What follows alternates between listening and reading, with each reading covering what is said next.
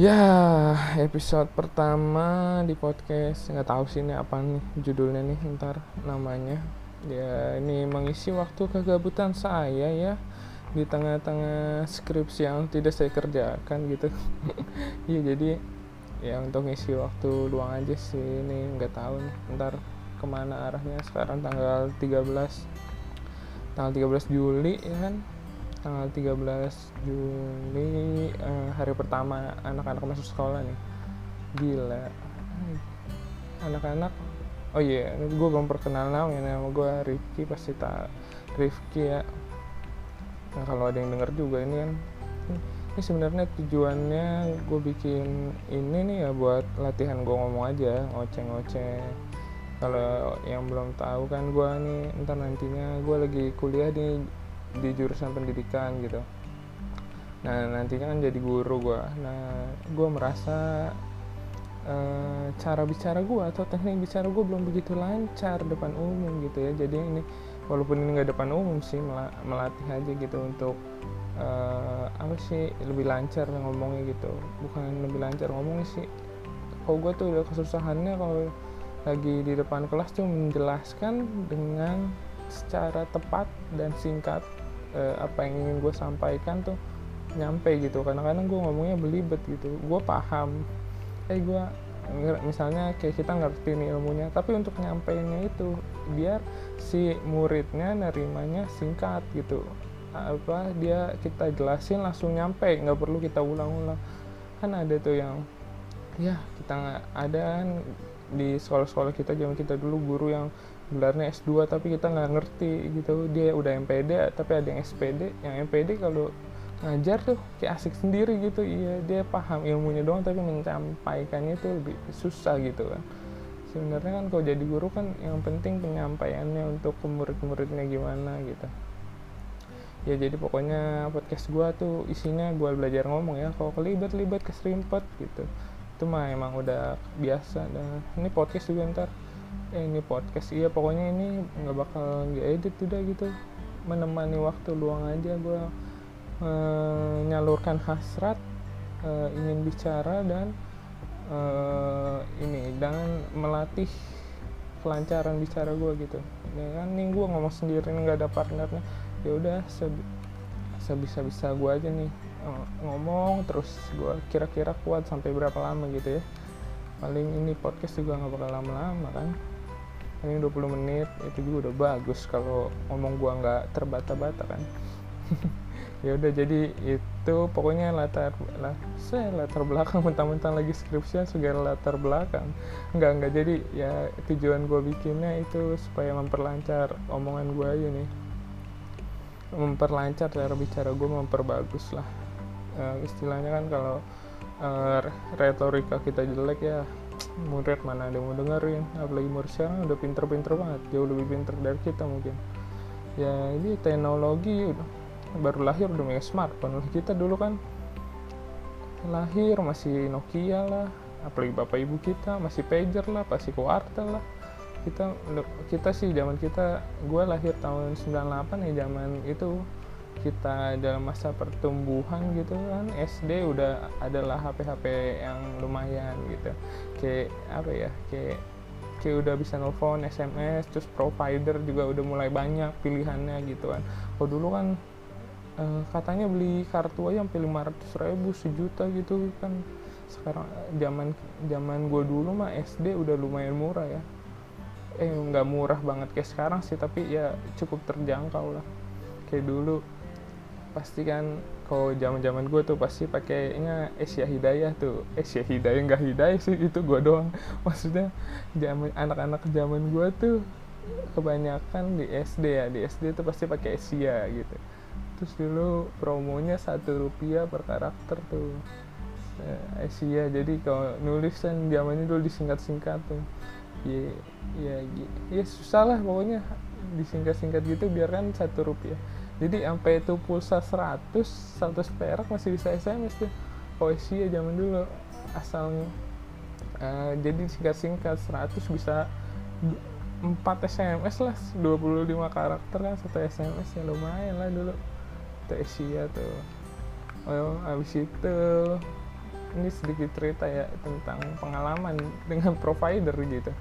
Jadi kok SMP tuh mulai itu SD sih ya dikasih kan SD ngapain yang penting bisa ngubungin orang tua gitu kan. HP-nya jadi murah-murah aja gitu. Asia ya gitu-gitu dah buat saling berkomunikasi gitu doang. Itu juga SD kan hmm, belum pernah cewek lah ngapain mau ngabarin siapa yang orang tua doang. SMP SMP kalau gua pakainya oh eksis dulu eksis eksis tuh murah banget dulu. Pokoknya di kalangan-kalangan pelajar eksis dulu. Gua pas SMP tuh tahun 2011an iya 2010 lah gue masuk. 2010 gue masuk tuh. Rata-rata pakai eksis tuh anak SMP tahun-tahun segitu. Eksis kan? Pakai eksis itu gue inget banget 3 SMS terus dapat gratis 100 SMS ke sama ke sama operator dan berapa SMS ke luar operator gitu. Pokoknya sehari sehari iya sehari 3 SMS pokoknya langsung gratis lah tuh buat seharian udah bisa. Jadi sekali SMS kalau nggak salah 250 ya. Apa 100 gitu. Itu pokok udah hemat banget tuh. Kalau nelpon satu menit uh, kan kalau zaman dulunya itu yang apa tiga detik sebelum zaman gue ya yang uh, zaman tahun berapaan tuh mungkin zaman zamannya kakak gue lah. Itu yang tiga detik eh, nggak uh, kena pulsa tuh. Jadi ngomongnya ngomongnya sedetik eh tiga detik tiga detik. Halo apa kabar? Matiin telepon lagi gitu kan. Kok gue enggak waktu itu eh, di zaman gue eksis tuh udah murah tuh. Jadi nelfon satu menit kena seribu apa seribu lima ratus gitu. Terus gratis 100 menit. Nah lumayan tuh. Berarti satu menit apa nelpon seharian ya? Pokoknya kayak gitu deh. Lupa gue eksis kan kayak gitu tuh. Iya jadi yaudah kita kalau nelpon satu menit. Uh, kalau waktu itu misalnya ada yang ya pacaran atau gimana kan nelfon nih satu menit. Ya matiin dulu ya ntar lagi. Ya ntar telepon lagi. Jadi satu menit dimatiin kena seribu apa seribu lima ratus gitu. Entar ya udah sisanya udah gratis kan ntar. Tapi kalau nggak salah itu kok sama eksis doang tuh. Yang gratisan seharian yang kalau antar opatro ada berapa menitnya gitu. Gitu kan. Iya ya gitulah. SMA SMA mah udah mulai pakai paket data. SMA mulai gua kelas 3 SMP lah udah keluaran HP Android Android tuh baru keluar tuh bukan bukan baru keluar sih baru banyak bermunculan ya. Ya dulu kan yang pasarnya cuma Samsung doang nggak ada nggak ada apa sih Xiaomi Xiaomi Cina mana ada belum sampai dulu teknologinya sama Cina dulu cuma ada Samsung ada sih HTC tuh HTC udah duluan Xiaomi mungkin udah tapi belum banyak lah yang banyak di pasaran Samsung. Ya terus BBM sih sama BBM bener-bener. BBM masih zaman tuh BBM terus BBM ke Android. Ya udah kesalahan besar tuh lah. BBM jual ke Android. Hancur kan BB BB nya jadi nggak laku BlackBerry nya ini kalau yang ngerti-ngerti aja ya gue nih buat latihan ngomong aja sih sebenarnya. Gue asik sendiri aja nih ngomong. Kalau ada yang relate bagus ya udah nggak enggak juga nggak apa-apa kan. Iya jadi BBM terus uh, sebenarnya BBM dulu tuh baru Android tapi gue nggak sempet tuh megang BB ya malu lah kaum kaum kaum kaum kelas menengah tidak mampu beli BB waktu itu baru kesampaian di Android setelah nabung dan di uh, dibeliin orang tua. Hmm, nabungnya sih orang tua sih ngelihat usaha kita nabungnya doang tapi tetap aja sisanya mah sebenarnya dibeliin orang tua. Iya. Ini kadang-kadang kalau orang tua gue tuh ngeliat usahanya dulu nih orang nabung dapatnya berapa? Yang nggak dapatnya dikit sih tapi ya ya di sisanya ditambahin gitu dia pakai pengen lihat usahanya doang kita pengen dapetin sesuatu. Gitu. Biasanya lebaran lebaran. Pas lagi lebaran tuh beli HP nabung nih sebelum lebaran dua tiga bulan sebelum puasa udah nabung. Biasanya dua bulan sih nggak tiga bulan. Kan gue gue saya tidak pandai menabung gitu ya orangnya. Uh, ada duit bawaannya pengen keluar gitu ya. Uh, rasa rasa rasa ingin mengeluarkan. Waduh ingin mengeluarkan ya rasa rasanya tuh pengen uh, keluarin aja gitu nggak demen gitu. Nggak demen yang rame-rame dompetnya. Demennya dompet kosong. Iya Eh, jadi biasanya tuh nabung dua eh dua bulan lah sebelum puasa udah mulai nabung ngisi ngisiin terus dapat kan biasanya THR tuh. THR dapat segini biasanya tambahin setengahnya itu sering. Ya gitulah nah ya kan udah ngalor ngidul tuh ya balik lagi nih ke tadi latar belakang sebelum ke bab satu ya pendahuluan gitu. Eh apaan sih gue bener latar belakang? Iya. Anjir udah kelamaan skripsi di angguran kayak gini kagak apa. Ya, jadi kan gue pengen latihan ngomong aja gitu kan. Dari tadi. Pokoknya cara bicara gue gitu cara menyampaikan gue supaya cepat padat gitu eh, dan gampang dimengerti orang gitu apa yang gue deskripsikan atau gue gambarkan orang bisa eh, ah bisa apa namanya bisa nangkep gitu. Walaupun hanya audio kan nih semoga moga bisa nangkep gitu. Jadi kalau di kelas kan eh, bisa lebih lancar gitu. Soalnya pas gua PKL kendala gue ini pas gua ya praktek ngajar ya kalau nggak tahu praktek ngajar kendala gue itu. Jadi kayak gue jelasin di depan nih muridnya nggak ngerti. Eh bukan nggak ngerti ada yang ngerti ada yang enggak maksudnya. Eh, pada masih bingung. Jadi gue metodenya harus nyamperin satu-satu gitu nyamperin ke baris yang ini kan bisa berkelompok. Kelompok ini oh baru ngerti gitu apa kan capek ya. Eh, kita udah ngomong ngalor ngidul depan jauh-jauh jauh panjang melebar sana melebar sini umpan kanan umpan kiri ya yeah, anaknya tapi uh, uh, uh, apa ngertinya pas kita ajarin kayak satu per kelompok kecil per kelompok kecil gitu. Jadi mungkin cara emang cara penyampaiannya jadi kurang masuk gitu menurut gua. Ya udah ini fungsinya buat uh, itu sih memperbaiki itu. Bukan gue juga nggak tahu sih ntar lulus fix jadi guru apa enggak ya. Pokoknya ya gue percaya nih. Waktu itu gue dengar dari kata uh, Kang Maman yang Maman Suherman tuh dia jadi yang apa ya di ILC tuh Kang Maman yang botak tuh. Dia kan pernah ngisi seminar gue di kampus gue pasti gue bikin seminar tentang berbicara. Terus dia dia ngomong tuh di situ tuh. Dia ngomong orang-orang yang selamat adalah orang-orang yang pandai berbicara. Terus gue mikir apa iya? Ternyata bener juga lah. E, maksudnya kan kayak pengacara modalnya apa sih?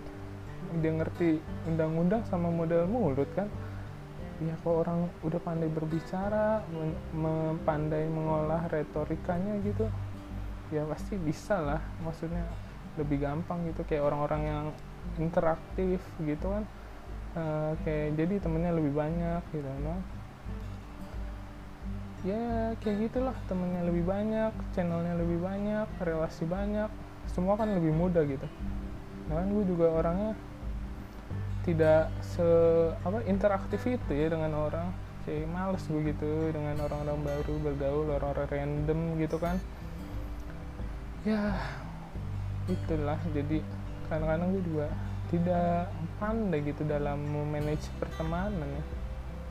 Orang teman-teman gue itu doang dikit. Tapi emang gue lebih nyamannya gitu sih di lingkungan yang kecil. Uh, di lingkungan yang kecil yang gue main dari dulu dari SMP eh teman SD malahan udah nggak ada gue nggak ada yang kenal ya sampai sekarang ya. Kayak gue bodo amat sih gitu orangnya. Kalau nggak diajak gue nggak bakal ngajak gitu jadi kayak teman-teman SMP gue rumahnya kan deket-deket tuh. Jadi ya masih pada deket gitu. Itu juga dari sekian banyak teman SMP gue ya paling gue yang masih sering main ya li, 5-6 orang. SMA SMA malah jarang banget gue di temen gue di SMA sih lumayan banyak tapi setelah lulus nggak banyak gitu. Yang terus-terusan kontak sampai sekarang cuma satu maksudnya nggak pernah putus gitu kontaknya cuma satu sama Will dan yang lainnya nggak nggak gitu. Kadang ada ngechat kadang enggak terus ada yang chat doang nggak pernah ketemu kan. Ya beda beda lah. Pokoknya yang sering main cuma Wildan doang. Wildan anak-anak basket lah masih sering ketemu. Tapi yang yang sering eh sering berkabar cuma Wildan. Anak kuliah anak kuliah juga dikit doang nggak bergaul angkatan-angkatan gue doang senior nggak banyak yang kenal. Itu sih bodo amat. Gue orangnya bodo amatan banget sih. Kayak sama orang cuek nggak peduli. Kayak peduli setan lah lu mau ngapain gue mau ngapain. Dan gue nggak seramah gitu gitu sama orang. Kok ketemu mas senyum mas senyum sama ini nyapa. Tapi ya nggak segitu pedulinya senyum aja dulu kan namanya hormatin senior orang-orang sekitar kita. Apa? Bahasanya 5S 5S salam eh sopan santun salam sapa. Eh senyum salam sapa sopan santun. Sopan santun kan di pleset plesetin tuh ya ya anak-anak sekarang. Uh, kaum kaum apa generasi Z apa iya ya nggak ngerti lah gitu. Milenial milenial lah milenium lah panji lah. Rada garing ya.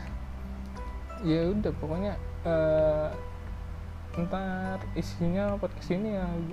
Gue ngomong-ngomong ngaco aja gitu ngomong random kan jadi kayak kayak sekarang ini lagi ini termasuk episode pertama lah perkenalan gitulah uh, ya udah ntar. Isinya gue ngomong-ngomong random aja tapi kebanyakan tentang mungkin gue kayak komentarin isu atau apalah menurut opini ya. Terus opini ini full opini nih di sini ya. Jangan menganggap gue orang pinter. Tidak gue hanya berpikir aja gitu. Eh tidak tidak banyak referensi gitu. Saya tidak banyak membaca buku. Literasi saya sangat jelek jelek jelek. Ya padahal ya itu sih salah satunya gue masih ragu kenapa bisa jadi guru apa enggak. Eh pas lulus gue jadi guru apa enggak? Karena gue dulu ya dulu sering gue sering banget ngecengin guru-guru yang kurang pinter gitu. Kayak guru-guru jadul kan dia ilmunya ilmu lama. Ya gue gue gue sadar gitu gue kan literasi gue kurang. Tapi mungkin nih ilmu gue yang sekarang nantinya bakal kegerus gitu udah nggak relevan lagi sama anak-anak. Entar 10 atau 20 tahun lagi kan. Entar gue nggak mau dia di posisi gue, gue yang dulu ngeceng-ngeceng apaan sih ini guru? Ih jadul banget sih ini guru. Kan dulu gue sering ngeceng-ngecengin gitu. Apaan sih? Aneh banget gitu gitu kan. Ya saya tuh basis-basis belakang tuh padahal tidur doang kerjanya tapi udah buat ngecengin kan. Ya gue ngapain kayak gitu sih. Makanya gue kayak literasi gue jelek ya sebenarnya sih tinggal bagusin aja. Bagusin maksudnya dalam arti ya maksa diri gue buat baca gitu. Ya akhir-akhir ini gue juga lagi begitu sih. Maksa diri gue buat baca gitu. Nah ya tapi bacanya sih gue nggak suka yang kayak terlalu baca buku gitu ya. Jadi kayak gue dari portal-portal online aja gitu. Yang tematik jadi temanya menarik gue lagi uh, hampir setiap hari sih gue baca gitu. Maksudnya gue lagi ngelatih buat baca gitu.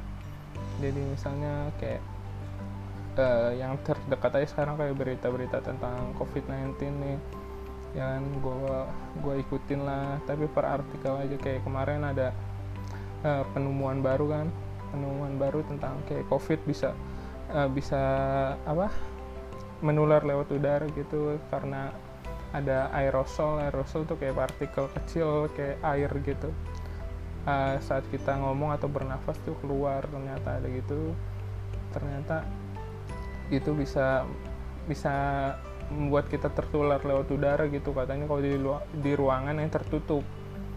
Nah gitu yang sirkulasinya kurang bagus gitu. Terus ada juga polemiknya ini enggak pokoknya gue baca di kompas waktu itu. Pokoknya ada yang masih ada yang uh, menentang kalau kan kalau di Indonesia ini udaranya panas jadi nggak mungkin kan pas keluar udah mati gitu virusnya. Ada yang ngomongnya gitu ada yang ngomongnya tetap bisa kalau di uh, di ruangannya tertutup banget kayak misalnya studio band atau yang apa tuh kan sirkulasi udaranya cuma lewat AC yang gitu-gitu katanya. Masih bisa ya nggak tahu lah. Masih belum ada fixnya kan tapi itu udah ada kemungkinan dari itu pernyataannya udah benar ada chance gitu dari uh, eh, WHO udah ada kemungkinan berapa persen gitu. Uh, kalau itu bisa tertular lewat udara gitu. Tapi belum ada penelitian lanjutnya gitu kan. Tapi kayaknya kalau di luar-luar kayak ruang ruangan di jalanan lewat udara enggak sih kalau menurut gue ya. Nggak tahu.